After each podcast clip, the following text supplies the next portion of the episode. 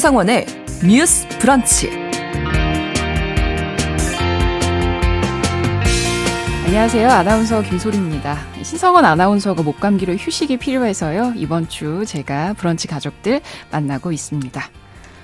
아, 홀로 생활하다 숨진 뒤 뒤늦게 시신이 발견되는 고독사에 대한 뉴스 종종 접하게 되는데요. 정부 통계에 따르면요. 지난 2021년 기준으로 3,300여 명 정도가 고독사로 숨졌고 현재 파악한 고독사 위험군은 152만 명으로 인구의 3% 정도를 차지하고 있다고 합니다. 정부는 고독사를 미리 예방하고자 처음으로 범부처 차원의 예방 계획을 세웠는데요. 실태 조사를 매년 시행해 고독사 위험금을 찾아내고 또 관련 사망자 수를 2027년에는 현재보다 20%까지 줄이기로 했습니다. 인간이라면 누구나 숨을 거두는 마지막 순간까지 존중받아야 마땅하죠. 오늘 첫 번째 뉴스픽은 정부의 고독사 기본 계획 꼼꼼히 점검해 보겠습니다. 자, 오늘 브런치 초대석에서는요, 전설로 불리는 형사 한 분을 만나보려고 합니다. 23살의 한국 경찰 역사상 최초의 강력계 여형사. 그 후 최초의 여성 강력 반장, 또 최초의 여성 마약 범죄 수사팀장 등 최초 기록을 끊임없이 세웠고요. 탈옥수 신창원, 또 연쇄 살인범 정남규, 또 숭례문 방화 사건 등 굵직한 범죄 현장을 누볐습니다.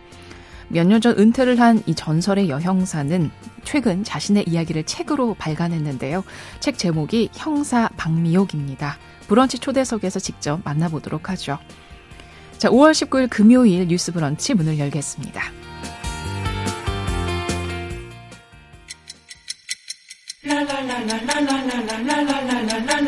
듣고 공감하고 진단합니다. 우리 사회를 바라보는 새로운 시선. 신성원의 뉴스 브런치 뉴스 pick. 자, 뉴스 브런치는 청취자 여러분과 함께 만들어 갑니다. 짧은 문자 50원, 긴 문자 100원이 드는 샵 9730으로 문자 보내주시고요. 또 콩 어플로도 많은 의견 기다리고 있겠습니다. 그럼 금요일의 뉴스 pick 시작하겠습니다. 한겨레 신문의 박다해 기자 그리고 장윤미 변호사 모셨습니다. 어서 오세요. 네, 안녕하세요. 네, 안녕하세요. 네, 반갑습니다. 자, 오늘의 첫 번째 뉴스픽입니다. 정부가 제1차 고독사 예방 기본 계획을 수립해서 발표했는데요. 이 내용 다뤄보겠습니다. 자, 이 고독사라는 게요. 어찌 보면 누구에게나 닥칠 수 있는 뭐 알 수 없는 미래입니다. 그러면은 일단 궁금해지는 게 고독사라는 게 법적으로 어떤 정의가 내려져 네. 있나요? 어, 그렇습니다. 어. 사실 고독사 이러면 어떤 현상이기 때문에 홀로 고독하게 사망에 이르게 된다라는 개념이고 이게 법적으로 규율이 돼 있을까라고 생각할 수 있고 저 또한 그렇게 생각했는데요. 네네. 고독사가 들어가는 법률이 따로 있습니다. 오. 고독사 예방 및 관리에 관한 법률이라는 법이 있는데요. 여기에 정의 규정에 보면 고독사가 정확하게 규정이 돼 있습니다. 네. 가족이나 친척과 단절된 채 혼자 사는 사람이 음.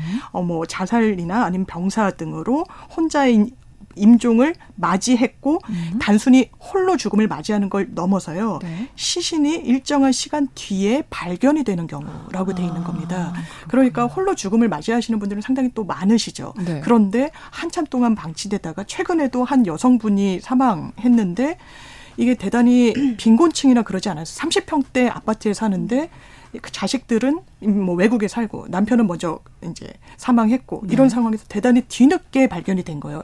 이런 상황을 법률적으로 고독사로 현재 규정하고 있습니다. 아, 그렇군요. 어찌 보면 정의가 명확히 내려져 네. 있네요. 그럼 이 고독사가 현재는 얼마나 발생하고 있어요? 생각보다 상당히 많이 있습니다. 최근 지표가 2021년도 고독사 통계 지표인데요. 네.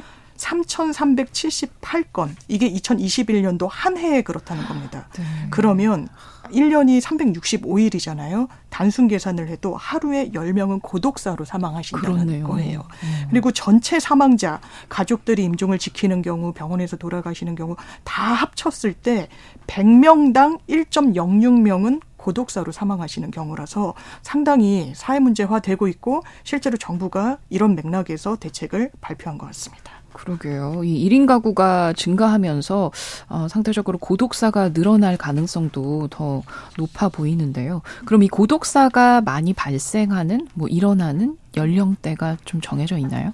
어, 네, 특징이 사실 명확하게 있어요. 그래서 음.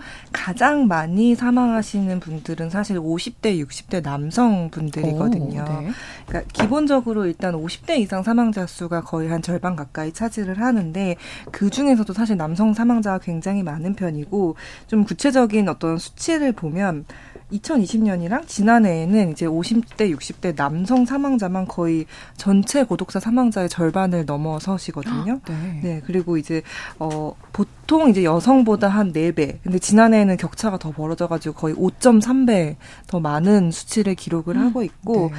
저희가 보통 이제 고독사라고 하면 사실 이렇게 약간 좀 50대 어, 이상 중장년층의 문제라고만 생각을 할 수는 있는데요. 이제 사실 청년층도 조금 문제를 같이 봐야 될 것 같아요. 네. 요즘 이제 뭐 고립 은둔 청년이라고 해가지고 이런 고립 문제를 겪고 있는 청년들을 다루는 정책들도 조금 이제 생기고 있는 추세거든요. 그래서 이 조사 를 통해 살펴본 결과로는 이제 20대 30대 비중은 사실은 조금씩 줄고는 있지만 이제 2017년에 한 8.4%에서 지난해 기준으로 한 6.5%까지 줄어들긴 했거든요. 근데 이게 조금 자세히 들여다보면 안타까운 점은 이제 극단적인 선택을 하는 경우는 조금 연령이 낮을수록 비중이 높아요. 그래서 어떻게 보면은 조금 더 예방이 가능한 부분이라는 점도 좀 볼 수 있을 것 같습니다. 어, 그렇군요. 음.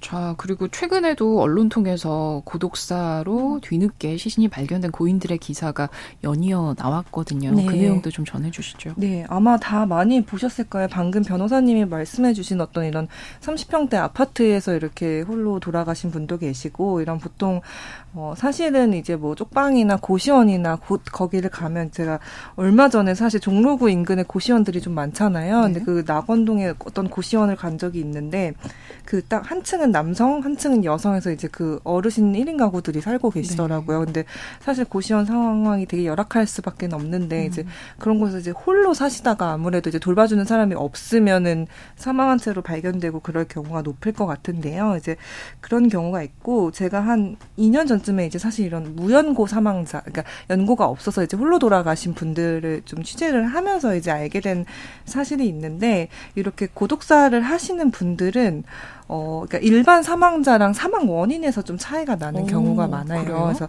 보통 이제 한국인들의 사망 원인이 가장 큰 거는 암이고요. 네. 그다음에 뭐 그다음에 뭐 심장 질환, 그다음에 음. 폐렴 뭐 이 순서대로 사실 그 가장 많은 사망 원인이거든요. 근데 네. 이제 이런 무연고 사망자들을 보면 1위가 분류할 수 없는 증상이나 징후 이렇게 꼽히는 경우가 많아요. 그래서 이게 왜 그럴까 이렇게 살펴보면 그러니까 사실상 그러니까 사인 미사이거든요. 불상이거든요. 근데 네. 왜 그럴까 보면 이분들이 평소에 병원을 가서 자기가 주기적으로 진료를 받거나 하질 않기 때문에 이게 구체적으로 어떤 치료 기록이나 진료 기록이 없어가지고 이제 의사들 입장에서도 아 이걸 사인은 무엇이다라고 이제 명백하게 진단을 내리기 어려운 경우가 많고요.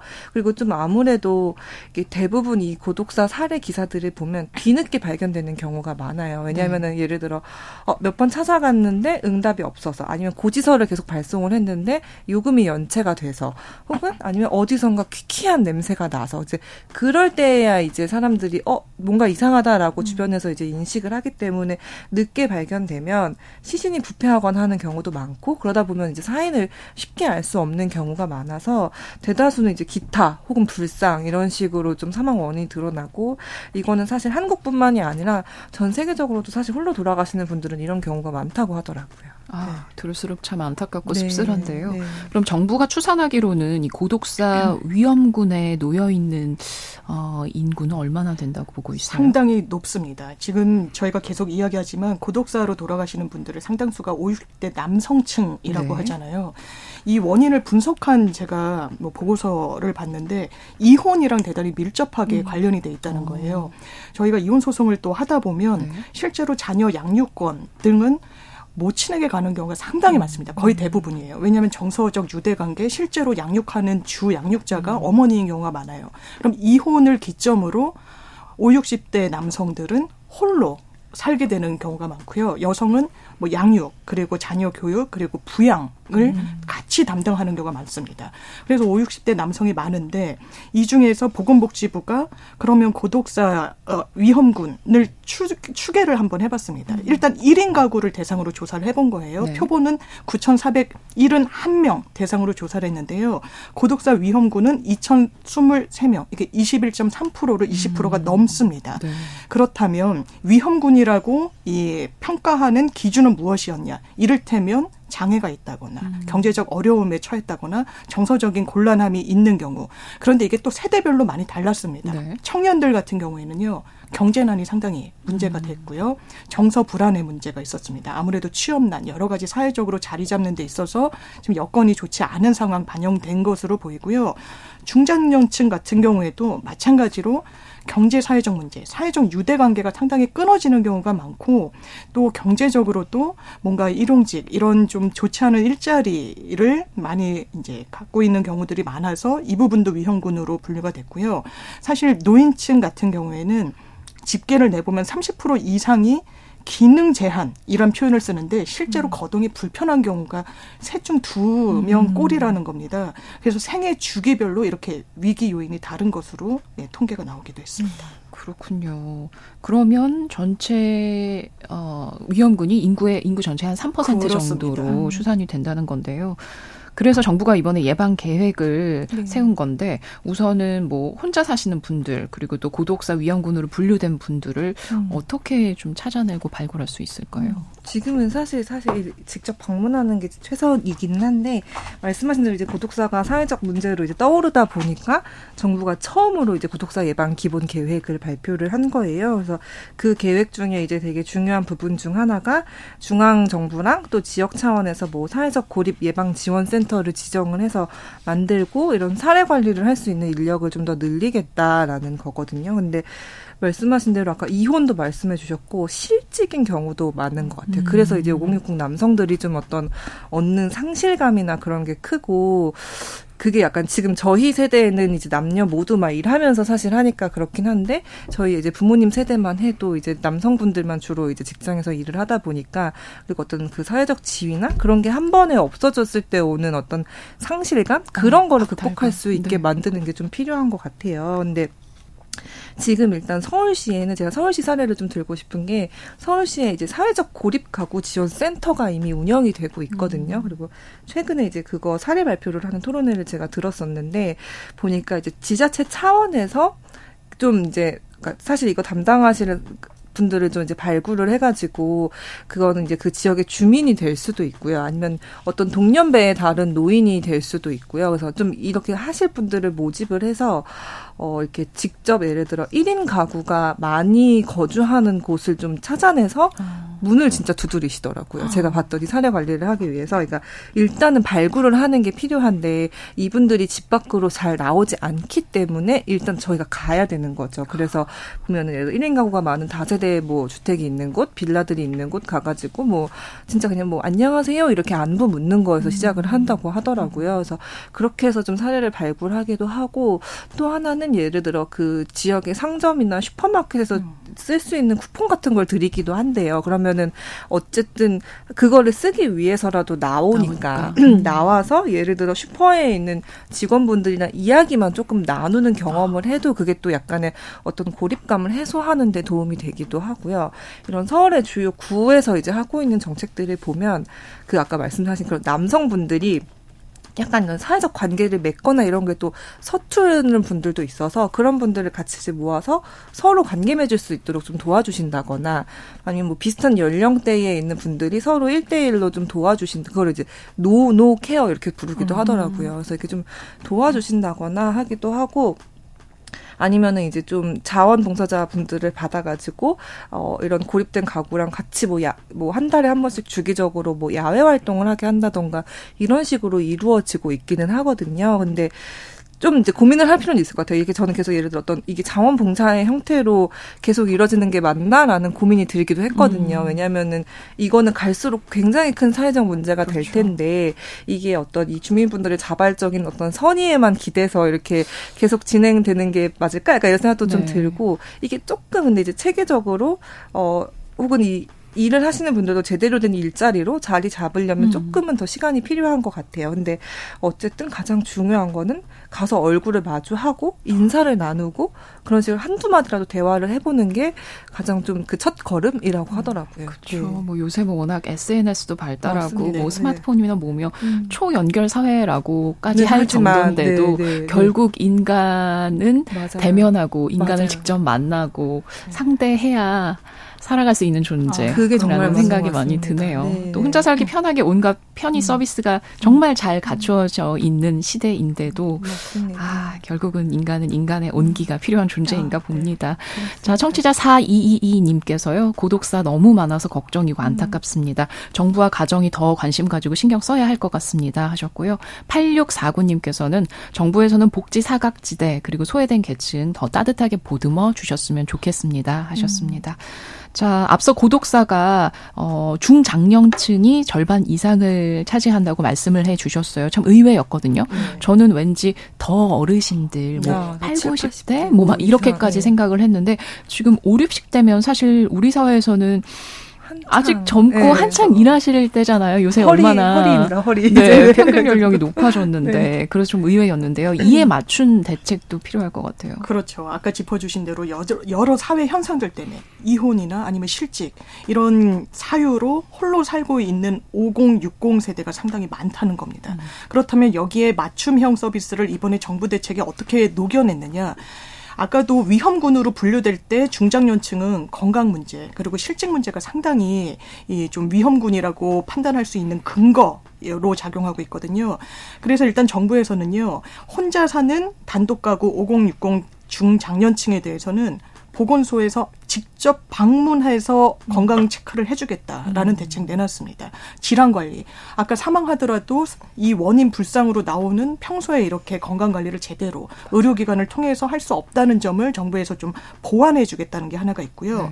실업 문제와 또 이 고독사가 같이 연결이 돼 있다 보니까 왜냐하면 사회적 네트워크가 단절되다 보니까 정서적 유대적 관계가 완전히 없어지다 보니까 끊어지다 보니까 그냥 고독사 한참 지나서 이 죽음이 수습되는 겁니다. 그래서 재취업을 할 수 있도록 도와주겠다. 음, 네. 평생 교육 그리고 어떤 재사회화의 어떤 서비스를 정부에서 지원해주겠다라는 맞춤형 대책을 내놓은 상황이고요. 전반적으로는 일단 5년 음, 주기로 지금 이 실태 조사를 하고 있다라고 해요. 근데 이제 고독사 1인 가구 관련해서 1년 단위로 이 위험군을 즉각 좀 발굴할 수 있도록 이 주기를 좀 줄여서 어, 조사를 하겠다는 대책도 있고요.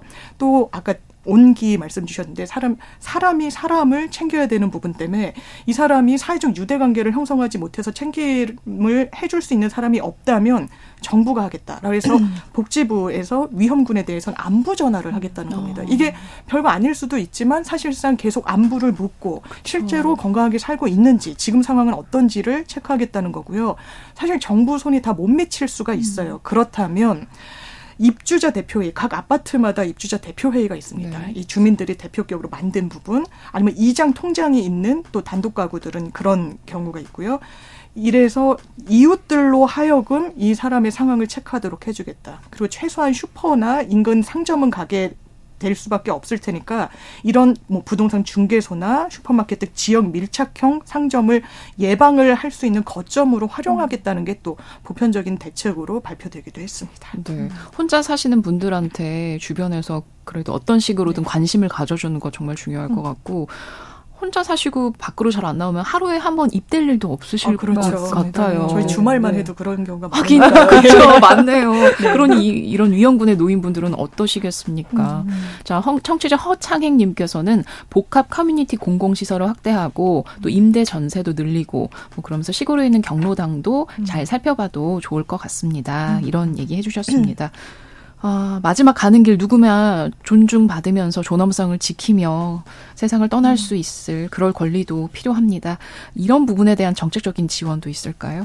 어, 네. 그 이번 그 기본 계획을 보면은 어쨌든 당사자가 존엄한 죽음을 스스로 미리 좀 준비할 수 있게 좀 교육을 하자 이런 내용이 좀 포함이 되기는 했어요. 근데 사실 현재까지는 아마 대부분 이런 그냥 시민 단체 차원에서 좀 이런 장례를 지원을 해 주시거든요. 음. 그래서 서울 서울시만 봐도 서울 어떤 그러니까 지자체 위탁을 받으시기는 하는데 이제 나눔과 나눔이라는 단체가 있어요. 네. 그분들이 이렇게 무연고 고독사 하신 분들의 어떤 공영 장례를 지원을 해주시거든요. 제가 한번 따라가 본 적이 있는데, 음. 그러니까 실제로 이제 그거를 이제 지자체에서 이제 집계를 받고 인수를 받아서 이렇게 정리를 하시고 그 승화원이라는 그 화장터에 가서 네. 이제 화장하고 이렇게 제사 그러니까 지내고 이렇게 좀 이렇게 보내주시더라고요. 음. 근데 이게 아 근데 그때 제가 좀 이제 취재할 때 들었던 얘기 중에 하나는 원래는 보통 이렇게 이렇게 어르신들 50대 이상의 어르신들이 많이 들어왔는데 최근에는 어 20, 30대 중에 이제 미리 어디서 이런 기사를 보고 아 찾아서 전화를 해서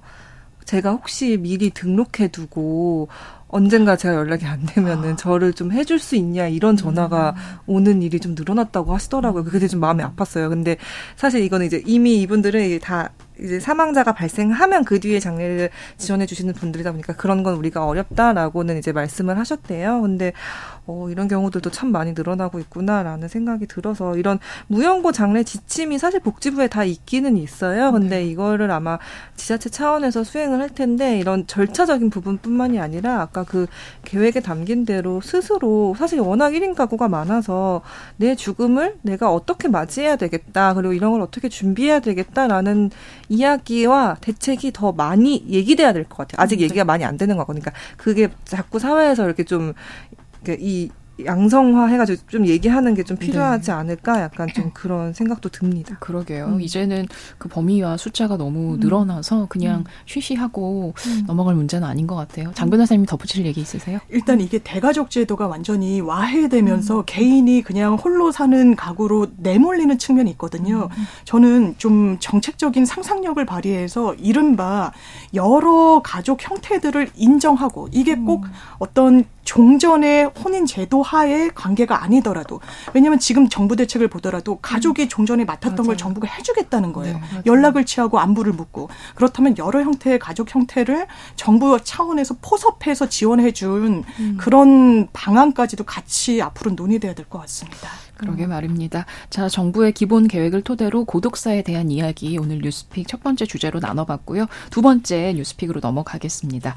자, 아이들이 가장 안전해야 할 어린이 보호구역 스쿨존에서 사고가 끊이질 않고 있는데요. 음. 자, 일단 지난 3월에 전국에서 학교들이 일제히 개학을 했는데 정부가 한 달 동안 스쿨존의 교통법규 위반을 점검했다고 합니다. 어느 정도 적발이 됐습니까? 아, 네. 행정안전부가 이제 개학해가지고 초등학교 주 변을 이제 전국에서 조사를 했다고 해요. 그래서 뭐 교통 안전, 뭐 환경, 뭐 식품 안전 이런 여러 가지 분야를 조사를 했는데 저희가 이제 교통 안전 경우만 보면 이제 불법 주정차나 과속 같은 이런 법규 위반 행위가 4만 7천 건 정도나 적발이 음. 됐다고 해요. 불과 한 달 만에요. 그리고 네. 이제 뭐 노점이 있거나 아니면 이제 통행을 좀 방해하는 적치물이 있는 경우가 한 4,700건 정도 돼서 총 한 5만 건이 넘는 사례가 적발이 됐고 그래서 조치를 이제 가능한 취했는데 그 이로 인해서 이제 과태료나 범칙금을 부과한 그 액수 전체 범위가 한 53억 건이 넘었다고 해요. 정말 많죠. 만에. 네, 한 달 만에.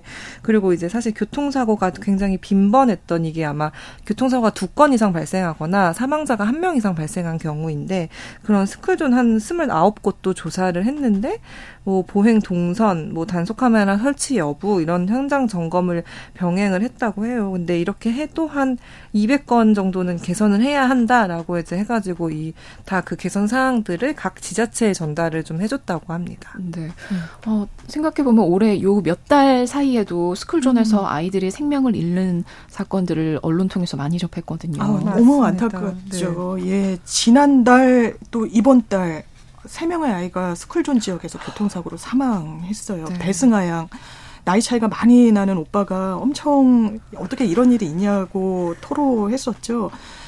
주말에 오후 2시에 만취 운전 차량에 치였던 겁니다. 스쿨존 지역에서. 네. 본인 친구랑 그냥 학교 앞 길을 걸어가고 있던 상황이었어요. 가해 운전 차량, 혈중 알코올 농도가 0.108. 퍼센트 이게 소주 한 병 이상을 마신 상태라고 아. 보시면 될 텐데요. 지인들과의 어떤 만남 이후에 운전대를 잡은 거죠. 음, 한 5km 정도 그렇죠. 운전했습니다. 어, 안타까운 이야기는요. 저희 2부로 넘겨서 계속 이야기 나눠보도록 하겠습니다. 11시 30분부터 일부 지역에서는 해당 지역 방송 보내드리겠습니다.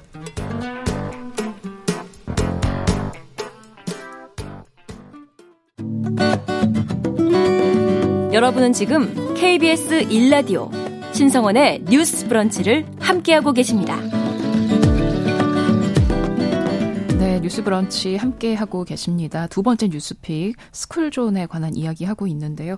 어, 지난달 8일에 사망한 배승아 양 네. 사건 이야기 하고 있었죠. 너무 안타깝습니다. 8살이었어요. 배승아 양 사, 사망했고 친구도 머리를 많이 다쳤다. 음. 이렇게 보도가 나왔는데요. 그럼 그 이후에 상황이 나아졌느냐? 그렇지 않았습니다. 네. 바로 또 20일 뒤에는요. 부산에서 한 초등학생 황예서 양 사망 당시에 음. 10살밖에 되지 않았습니다. 네. 그 인근에 아마 공장 같은 게 있었던 것 같아요. 소규모 공장. 네. 그 공장을 운영하는 사장이 무허가로 지게차를 몰았습니다. 지게차만 몬 게 아니라 거기에는 탑재물이 이제 음. 올라가 있잖아요. 이게 동그란 원통형 탑재물을 싣고 있었는데 본인도 이 면허가 없었다라고 아. 하고 그리고 특히 학교는 도로변에 있는데 이면 도로에 도로 인도가 좀 불명확한 그런 상황에 이 학교가 위치해 있는 경우가 많은데 그런 상황이었던 것 같아요. 아이는 그냥 그냥 그 길을 지나고 있었을 뿐이었습니다. 그런데 이게 떨어진 거예요. 이 탑재물이. 음. 그러면 저희가 산업 현장에서 일어나는 사고를 보더라도 이런 물건이 낙하해가지고 사망하거나 크게 다치는 사고들, 산재 사고 상당히 많거든요. 그렇죠. 아이는 정말 속수무책이었을 겁니다. 이 사고 당시에. 최근에는 수원에서 조은결 군 다 이게 유족분들이 우리 아이의 이름을 공개하겠다라고 음, 하신 거예요. 다시는 이런 일이 있어서는 안 되니까요. 네. 조은건글, 조은결 군 같은 경우에는 너무 안타까운 게 어머니가 그 사고 참변 현장에 계셨어요. 건너편에서 아이 하원을 기다리고 있는데 우회전하는 시내버스. 당시 영상을 보시면요. 신호 위반을 아. 합니다. 속도를 그러면 줄였느냐. 그렇지 않았어요. 조은결 군은 파란 신호에 학교에서 배운 대로 그대로 그냥 음. 가고 있는 상황에서 사망한 겁니다. 어떻게 이런 일이 계속 발생하는지 정말 대비책이 꼭 필요해 보입니다. 음. 그러게요. 자, 첫 번째로 얘기해 주셨던 고 배승아 양 음. 당시에 뭐 CCTV가 공개가 됐는데 그 음주 운전자 음. 정말 심하게 비틀거려서 운전은 커녕 본인 몸을 가누기도 어려운 그런 상태였거든요. 자, 그리고 고 조은결 군의 부모님은 국민청원을 음. 어, 올리기도 했습니다. 음. 스쿨존 내에서 더 음. 규제가 강화돼야 된다 이런 내용이었죠. 네, 맞습니다. 사실 그 아, 이게 저도 이제 아까 말씀하신 그 저희가 이 아이들의 이름을 다 알고 음. 있잖아요. 그러니까 이 음. 아이의 이름과 사진을 다 공개할 수밖에 없는 부모님들의 마음이 좀 너무 다시 마음이 좀 아픈데요. 네. 그 아실 거예요. 2020년 3월에 이제 민식이법이 시행이 돼서 거기에는 이제 어린이 보호 구역에 무인 단속 장비 설치하는 걸 의무화해 달라라고 했는데 이제 이걸로 충분치 않다고 음. 부모님들은 음. 이제 느끼시는 거죠. 그래서 청원 내용을 보면 뭐 이게 교차로 회전 구간과 그 횡단보도 간 그 사이의 거리를 좀 더 확장해 달라. 그리고 스쿨존 안에 이제 펜스와 안전장치 같은 걸 좀 강화를 해달라. 그리고 운전면허 관리법을 조금 더 강화를 해서 이렇게 술을 마시고 한 번 음주운전을 하거나 하는 거는 절대 못하도록 해달라라는 말씀도 있었고요. 네. 그다음에 스쿨존 안에 이런 CCTV 관제 시스템이 있는데 그걸 통해서 신호 위반이나 과속 같은 걸 단속을 해달라. 네. 그리고 아까 그 짐이 떨어진 얘기를 해주셨는데 그래서 이런 운수 차량에 대한 뭐 안전 운전도 좀 계도를 좀 적극적으로 하고 단속 좀 해달라 이렇게 좀 확실한 조치를 이제 부탁을 하셨어요. 근데 와, 이게 말씀하신 대로 이렇게 자주 발생, 그러니까 저희가 그 얼마 전부터 그 우회전 할 때도 한 번 멈췄다 가는 맞아요. 게 이제 시행이 됐잖아요. 근데 그것도 그 저도 이제 뉴스를 통해서 사례들을 보니까 아직 명확하게 인지하는 운전자분들이 없으시더라고요. 음. 그래서 이런 것도 좀 적극적으로 좀 사실 좀 평소에 지켰으면 좋겠다. 약간 이런 생각이 들기도 합니다. 네. 네. 또 다른 음, 희생자였던 민식이야 이름을 딴 민식이법도 아, 시행이 네. 되고 있잖아요. 음. 근데 아, 왜 이렇게 이런 비슷한 사고가 반복이 되는지 모르겠어요. 아, 이게 홍보가 그러니까요. 부족한 건지 아니면 처벌이 약한 네. 건지 어떻게 보세요? 저는 항상 사회적으로 이슈가 된다. 이를테면 뭐 아동 성착취물을 음. 막 요구하는 범죄가 기승을 부린다. 아니면 스쿨존 사, 이 지역에서 아동이 피해자가 되는 사건이 발생한다라고 했을 때 항상 간단하게 나오는 게 어, 그럼 양형을 높이자. 맞아요, 우리가. 엄하게 처벌하자라고 하는데 이게 근본적인 대책이 안 되는 경우를 너무나 많이 보는 것 같습니다. 음. 실제로 민식이법이라는 법은요. 이게 이런 이름의 법이 있는 건 아니고 두 개의 법률이 개정된 부분을 민식이법이라고 통칭해서 이야기를 하고 있는 네. 건데요. 네. 2022년도 3월부터 시행이 되고 있습니다. 한 축은 안전관리 시스템을 어떤 물리적으로 확보를 하겠다는 거예요. 시설이나 네. CCTV 등 도로교통법을 개정해서 스쿨존 지역에는 신호등을 의무 설치하고 과속 단속 카메라도 설치를 하겠다는 게 한 축이고요. 네. 또 처벌의 방점이 맞춰진 게 특정범죄 가중 처벌 등에 관한 법률로 해서 스쿨존 지역에서 주의 의무를 위반한 채 아동 사망 사고를 냈다. 내지는 음. 아동 상해 사고를 냈다라고 하면 가중해서 처벌을 하겠다는 겁니다. 음. 그래서 사망을 한 경우에는 3년 이상의 형. 이거는 하한선이 정해져 있기 때문에 네. 이 상한의 기준이 없는 거예요. 어. 상당히 크게 처벌받는 네네. 거고 상해는 1년에서 15년형까지 가능하도록 하겠다는 건데요. 여기서 주의 의무 위반이 요건이기 때문에 정말 부지불식간에 아동이 막 튀어나온다거나 음. 본인이 주의 의무를 다 했는데도 사고를 방지하지 못하는 경우까지 처벌하는 건 아닙니다. 아, 아니고 아, 그렇군요. 자, 그리고 이렇게 뭐 어떤 운전을 하다가 도로에 뭐 여기는 아이들이 많이 다니는 곳이다, 뭐 어린이 음. 보호 구역이다 이렇게 좀 표시를 명확하게 해주는 게 아주 중요할 것 같은데요. 또 경찰이 노란색 횡단보도를 포함해서 스쿨존을 알리는 그런 여러 음. 장치도 도입한다더라고요. 그렇습니다. 이 횡단보도 내용을 보면요, 이 사진을 보면 지금 흰색으로 돼 있잖아요. 근데 이걸 노란색으로 바꾸겠다는 음. 거예요. 훨씬 눈에 잘 띄게. 음. 운전자들한테 한번 설문조사를 해봤다고 합니다. 실제로 운전하는데 더 조심하게 되냐? 음. 굉장히 굉장히 많은 수준, 10명 중에 6명이 그렇다라고 답변했다는 거예요. 음. 앞으로 올 7월부터 이 시행할 예정이라고 하고요. 스쿨존이 언제부터 어디 구간까지 시작하는지를 운전자들은 잘 몰라요. 네. 그래서 앞으로는 기점, 종점, 기점은 시작점을 얘기하는 겁니다. 그래서 이 샘플 같은 걸 보면요. 노란색 박스를 크게 도로에 표시를 음. 하고요. 그 안에 기점 이렇게 음. 시작하는 거예요. 써놓는 네, 거예요. 네. 종점에는 종점. 어. 그러면 아 내가 여기서는 최소한 30km 이하로 운행해야 되는구나. 아이들을 조심해야 되겠구나. 운전자한테 확실히 각인시키겠다는 거고요. 방호 울타리를 학교 앞에 설치하겠다는 방안도 담겼습니다. 그렇군요. 자, 안타까운 스쿨존 내 사고가 계속 이어지면서 스쿨존 내 안전 더 강화해야 한다 이야기 나눠봤습니다. 금요일의 뉴스픽 한겨레 신문 박다혜 기자 또 장유미 변호사 함께했습니다. 감사합니다. 고맙습니다. 감사합니다. 신성원의 뉴스 브런치는 여러분과 함께합니다. 짧은 문자 50원, 긴 문자 100원이들은 9730. 무료인 콩앱과 일라디오 유튜브를 통해 참여해 주세요.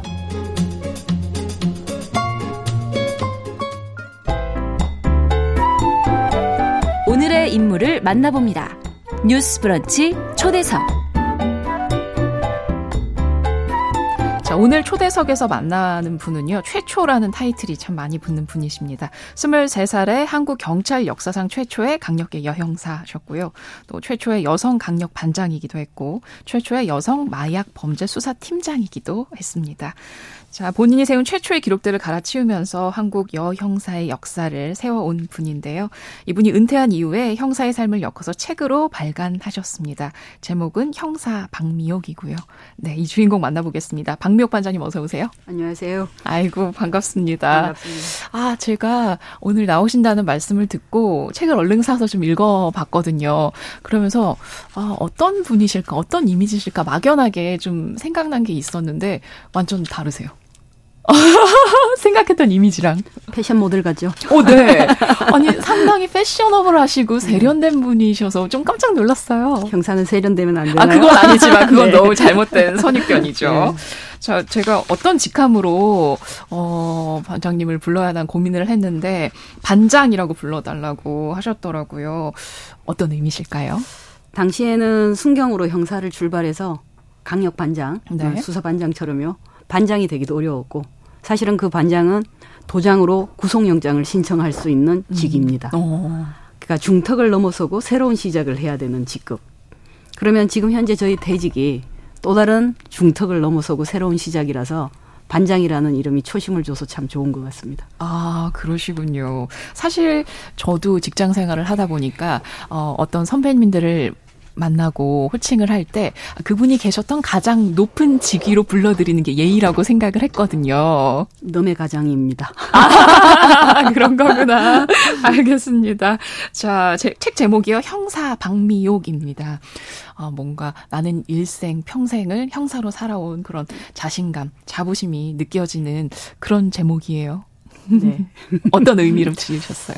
형사인데 인간이죠. 음. 그리고 박미욱인 저입니다.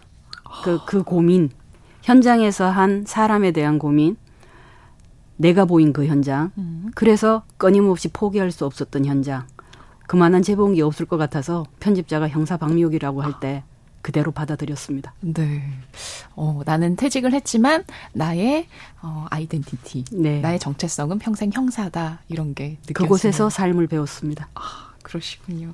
아, 저도 나중에 혹시 퇴직을 하게 돼도 아나운서 김소리로 계속 남고 싶다는 그런 마음이 있는데, 어, 좀 통한 것 같아요. 네. 자, 제가 이렇게 책을 봤는데, 표지가 인상적이더라고요. 표지를 보면 일단 경찰차가 있고, 거기서 여성 경찰 세 분이, 한 분은 무전기 들고 계신 것 같고, 맨 앞에 계신 분이. 네, 저 맞습니다. 어, 이렇게 민소매 옷을 입으시고, 멋있게 딱 권총을 딱 쥐고 계시는데, 앳된 모습이신데 이거 언제 사진이세요?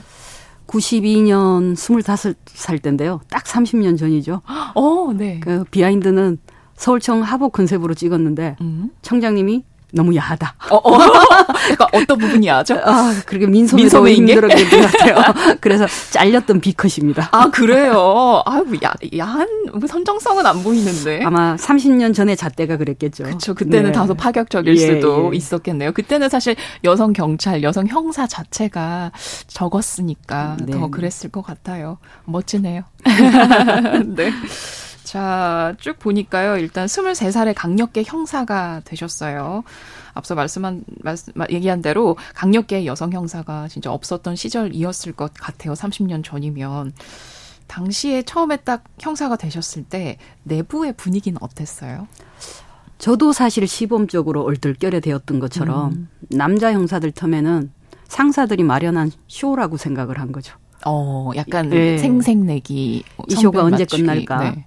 그래서 사실은 뭐갓 시작한 사람이 무슨 경력이 그렇게 많겠어요, 그죠? 그러니까 남자 형사들이 가져온 정보에 음. 여자 형사들이 투입돼서 음. 남자 형사들이 못 들어가던 대대적인 장소를 단속하기 시작한 거죠. 어. 근데 시민들의 호응이 너무 높은 거예요. 그래서 심지어 여형사 8080이라는 드라마가 만들어졌을 어, 정도로 네. 그래서 조직 내부에서 나서라함보다는 시민들의 환영이 나중을 더 지속적으로 만들어준 그런 분위기였습니다. 또 근데 그렇게 시민들의 지지를 받을 수 있었던 배경에는 또 열심히 하시고 활약이 있었기 때문에 그랬던 거 아닐까요? 아닙니다. 기다렸던 것 같습니다. 오. 가려운 곳을 걸거주기를 네. 이해하지 못하는 시선으로 아마 국민들을 위로해주기를 바라지 않았나. 그게 이제 부녀자 납치 사건이든 음. 아니면 한증막 단속 시에 한쪽은 열심히 고소도 치는데 한쪽은 열심히 힐링해야 되는 아주머님들이 아마 환영했을 것 같습니다. 아, 그러시구나. 네.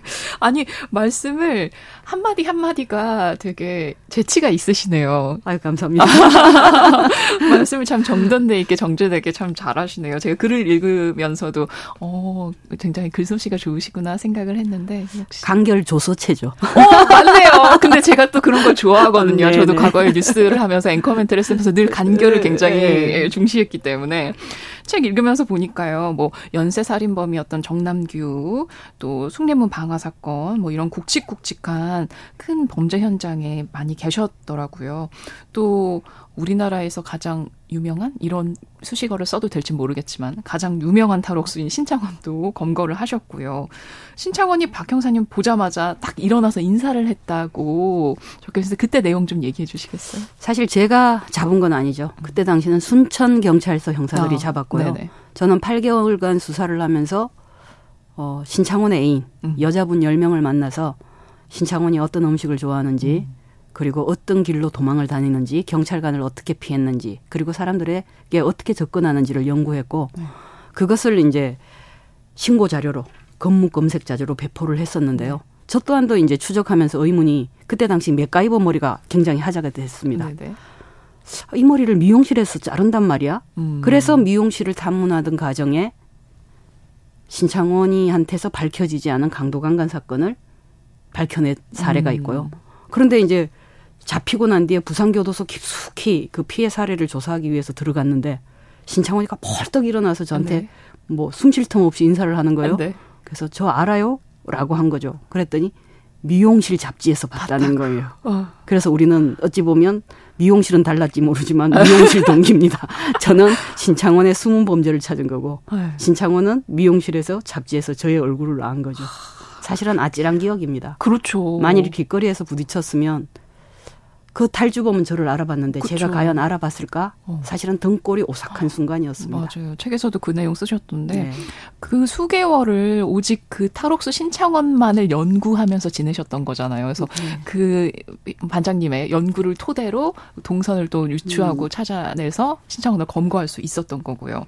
근데 사실 신창원이 막 도망을 다닐 때 어, 좀 이상한 분위기도 있었어요. 막 영웅처럼 묘사가 되기도 하고, 그러면서 유명세도 탔고요. 근데 열심히 현장에서 탈옥수 잡기 위해서 일하시는 형사분들 입장에서는 그런 잘못된 인식들이 좀 힘드셨을 것 같아요.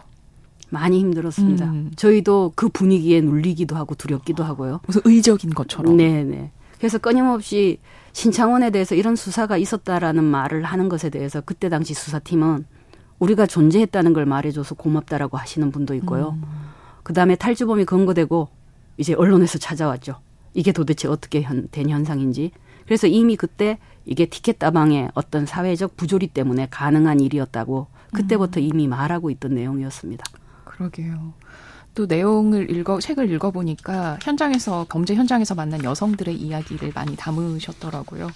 뭐 집장충 얘기도 있었고요. 또 형사님에게 조언을 얻어서 형사 역할을 한 배우 이야기도 있었고 또 박사방 수사하면서 힘들어했던 후배 여성 후배의 이야기도 있었습니다. 어, 범죄 현장에서 만난 여성 중에서 뭔가 가장 기억에 남는 인물이랄까 그런 분이 있으면 얘기해 주시죠. 가장 기억에 남는 이 말은 가장 어렵죠. 어려운 것 같아요. 네, 매번 한 분한 한 분이 힘들었고요. 음. 이렇게 질문을 받으면서 떠올려 봤습니다. 이 책 또한도 한 꼭지 한 꼭지 쓰면서 제가 떠올린 기억들이고 제 내상을 찾아낸 기억들이라서 그러다가 오늘 이 질문을 받으면서는 책에 없는 또 다른 피해자를 한 분 기억하는 게 데이트 폭력 사건의 어, 피해자분이셨는데 네. 아주 급한 상황이었어요. 저희가 상담했을 때 음. 위험해 보였고 그런데 피해자분한테서 너무 중요한 일정이 있어서 네. 그 일정이 끝나는 대로 바로 사건을 하기로 했죠. 네. 그런데 아마 데이트 상대였으니까 남자분이 그러셨나 봐요.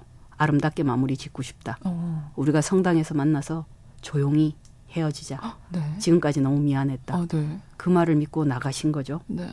그게 마지막이셨어요.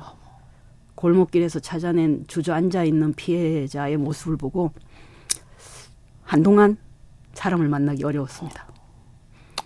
그 물론 책에 또 나온 사례에서 어떻게 그 남자의 정액을 물고 두 시간을 걸었을까라는 피해자분도 나오지만 결국은 일어난 일보다 그 일에 일어서기를 바라는 피해자들이 더 많은 것 같고요. 제발 주저앉아 있지 않고 잘 살기를 바라는 피해자들이 너무나 많네요. 그러게요. 방금 이야기해 주셨던 그 부분을 저도 책을 읽으면서 너무 아, 많은 감명을 받았거든요. 그 구절 읽어드리고 싶어요. 아, 때로 삶은 더럽고 비루한 방식으로 우리의 따기를 치지만 옳은 마음으로 살아가고자 하는 사람은 그로 인해 근본적으로 훼손되지 않는다. 옳은 사람들은 늘 위기와 복병에 맞닥뜨리지만 그 모든 것을 딛고 끝내 옳은 방향으로 나아간다. 아, 이 글을 읽으면서 좀 울컥했거든요. 그래서 제 SNS에도 막 올려놓고 그랬는데요. 아, 수많은 범죄 현장을 누비면서 많은 범죄자들을 만나셨잖아요. 아무리 그게 내 일이고 업이라고는 해도 어, 겁나고 두려운 상황은 많으셨을 것 같아요. 맞습니다. 음. 매번 범인을 잡고 초, 초반은 그랬던 것 같아요. 초짜 시절, 중짜 시절, 한 중반기까지는 범인을 잡고도 엑셀레이터 위에 달달달달 떠는 제 발을 감당해야 된 음. 시간이 있었습니다. 그리고 나서 중참이 되고 고참이 되고 리더가 되면서 이 상황을 책임지지 못하면 어떡하나라는 두려움도 있었던 것 같고요. 어, 그래서 매 순간 진지한 사람이 좋았고, 매 순간 다양한 시선을 듣는데 노력했고, 어찌 보면 긴장의 30년이었을 것 같고요. 매번의 성장통에 피해자가 저를 키웠던 것 같고, 사회 큰 변화가 저의 확장성을 요구했던 것 같고, 그리고 한 건 한 건 본 사이에 30년이 된 게 아닌가라는 생각을 합니다. 네. 매일의 그런 뭐 긴장감, 두려움, 뭐 책임감 이런 걸 안고 살아야 하는 그 삶이 좀 버겁게 느껴진 적은 없으셨어요? 제가 선택한 삶이잖아요. 아, 내가 선택했어도 힘든 건 힘든 거잖아요. 시작하면서 깨달았어요. 시작할 때 그것은 생각이었다는 걸. 어. 그리고 실체 있게 살아내는 건 매우 현실적인 문제고, 어, 매번, 매번 제가 그 존재로 살아내줘야 되는 문제이더라고요. 그래서 저는 밀당이라는 말을 좋아합니다. 음. 제가 생각한 세상이랑 제가 살아가야 될 세상 사이에 나를 지키면서 살아가는 거. 음. 그걸 저는 밀당했다고 표현합니다. 어떻게 한마디 한마디가 이렇게 주옥 같으세요? 정말 깊은 성찰을 하셔서 나오는 말이고 글이라는 게 되게 느껴지네요. 형사 현장이 성찰을 하지 않을 수가 없죠. 않을 수가 없는 곳입니다. 네, 그러실 것 같아요. 자, 그리고 최근에 뭐 청소년 마약 문제가 큰 화두가 됐거든요. 근데 마약 수사 팀장도 역임을 하셨었잖아요. 책에 그 내용을 봤거든요. 딱 한 번에 마약은 없다. 근데 정말 아무리 호기심에서 뭐 난 한 번 해보고 그냥 벗어날 수 있어라고 하더라도 그게 불가능하다는 거죠. 네네. 그래서 어찌 보면 아 그 한 번의 호기심으로도 하지 말아야 되는구나를 또한 현장에서 배운 거죠. 음. 네, 그렇기 때문에 저는 그분들을 굉장히 유약하기 때문에 의존하는 약이 필요했던 사람이기도 하고 한편으로 보면 호기심 때문에 시작한 사람이기도 했다. 그런데 마약 자체가 향정신성 의약품인 거잖아요. 네. 그야말로 정신을 지배한다면 음, 엄벌보다는 재할 그리고 교도 행정에서도 몇 년의 형이 중요한 게 아니라 인간에 길들여진 중독된 그것을 뭔가 치료해 줄 수 있는 게 병행되지 않으면 음. 마약은 엄벌에 처하는 걸로는 해결이 되지 않는다고 음. 생각합니다. 그러시군요. 어, 청취자 여러분들이 많은 문자 보내주고 계신데요. 2938님, 박미옥 형사님 존경합니다. 바로 감사합니다. 남국님님께서는 말씀 한마디 한마디 카리스마 최고입니다. 하셨네요. 그리고 이영균님께서는 위험하고 힘든 일을 묵묵히 해주시는 분들이 계셔서 사회가 안전하게 돌아가는 거죠. 감사하고 수고 많으셨습니다. 하셨네요. 감사합니다. 네. 이야기 계속 이어갈게요. 뭐, 강력계는 특히나 뭐, 이른바 남초라고 불리는 집단이잖아요. 예전에는 더 그런 분위기가 심했을 것 같고요. 여성이기 때문에 느끼는 차별이나 시선은 아, 상당했을 것 같은데요. 여자가 말이야 이 소리는 일상으로 들은 것 같고요. 음. 음. 여경의 역할이라는 게 말이야 라고 또 말하는 것도 늘상 들었던 말 같습니다.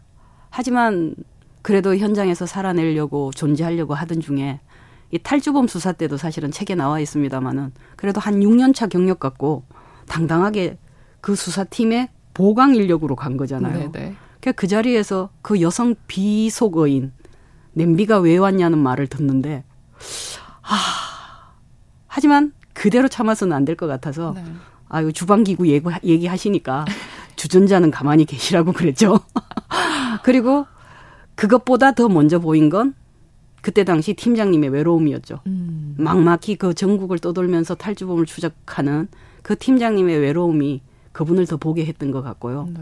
그리고 그 다음 이제 강남경찰서 강력계장 갈 때 기자분이 와서 립스틱 정책이냐고 물었을 때. 그러게요. 그런 말이 있었어요? 저는 사실 립스틱을 잘 바르지 않거든요. 아유, 그분이 뭘 모르고 말씀하셨네. 아, 그래서 순간, 그래도 시간은 드려야 될 것 같아서, 어, 서울 시내에서 제가 강력개장을 해본 적이 없다든가, 저의 형사 경력이 부족하다든가, 그리고 제가 해본 사건들이 어이없을 만큼 자질이 없어 보이면 지금 기자님 말씀을 정중하게 받아들이겠다. 그런데 기자님이 저에 대한 정보가 조금 필요하신 것 같으니까 시간을 드릴 테니까 그렇지 않다면 이 발언은 여성 비하 발언으로 알아듣겠다. 음. 그리고 나서 반전이 되었을 때도 그렇죠. 그 기자분의 말보다 당시 책임져야 될 저의 위치가 더 보였던 거겠죠. 음. 그리고 그 다음 날부터 웃을 수 있으면서 얘기하고 대응한 게 또 다음을 또 약속하게 하잖아요. 네. 그래서 지금만 중요한 게 아니라 다음이 있기 때문에 재치 있게 웃고 넘어가면서 제 스스로 소주 한 잔 먹으며 어. 아유 이 태생적 한계 어쩔 거야라고 하고도 넘어가고요. 형사에서 배운 건 저도 편견이 있습니다. 음 어떤요? 어, 제 경험치의 한계, 음. 제 생각의 한계. 타인 앞에 멈춰서면서 생각하기 때문에요. 저에게 그 비하 발언이나 편견 어린 말을 했던 그분 또한 자기 경험 안에 자기 가치관 안에 가졌던 편견이었을 거라고 생각하고요. 그게 다가 아닌 사회이기 때문에 살아온 게 아닌가 생각합니다. 네. 아, 참.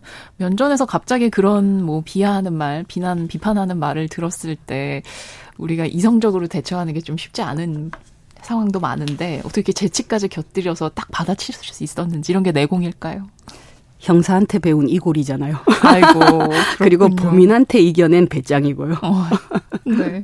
아유, 말씀 나눌수록 참 깊은 분이다라는 생각이 드는데요. 몇 년 전에 여경 무용론이 나온 적도 있었어요. 2022년이었죠. 인천 층간소음 흉기 난동 때였는데요. 여경이 현장 대응을 좀 미흡하게 했다. 그 부분을 또 책에 적으셨더라고요. 이게 성별의 문제가 아니라 매뉴얼, 매뉴얼의 문제다. 딱 핵심을 짚어주신 것 같아요. 어, 저도 두려운 게 있고요. 음. 남자는 두렵지 않나요? 있겠죠. 여자는 무조건 약한가요? 그것도 아니고요. 이게 얼마나 이분법적 사고예요. 근데 형사 현장, 경찰 현장은요. 굉장히 생물이고 유기적입니다. 다양한 시선이 필요하고요. 다양한 대책이 필요합니다. 그래서 저는 도리어 큰 소리 치는 사람을 위험하다 생각합니다. 음. 하나의 방법밖에 없는 현장만큼 얼마나 위험한가요?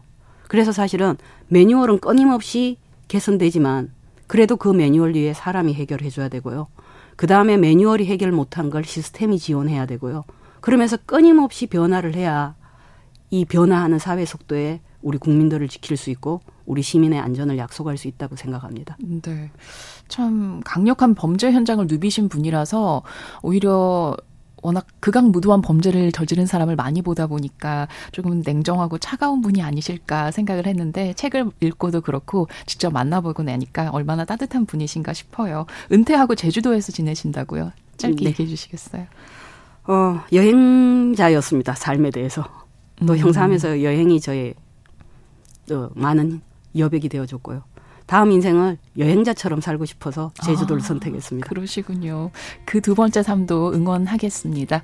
어, 형사 박미옥의 저자 박미옥 반장님 오늘 만나봤습니다. 감사드리고요. 어, 브런치 초대석도 마무리하도록 하겠습니다. 다음 주 월요일부터는 신성원 아나운서가 다시 진행해 주실 거예요. 한 주간 감사했습니다.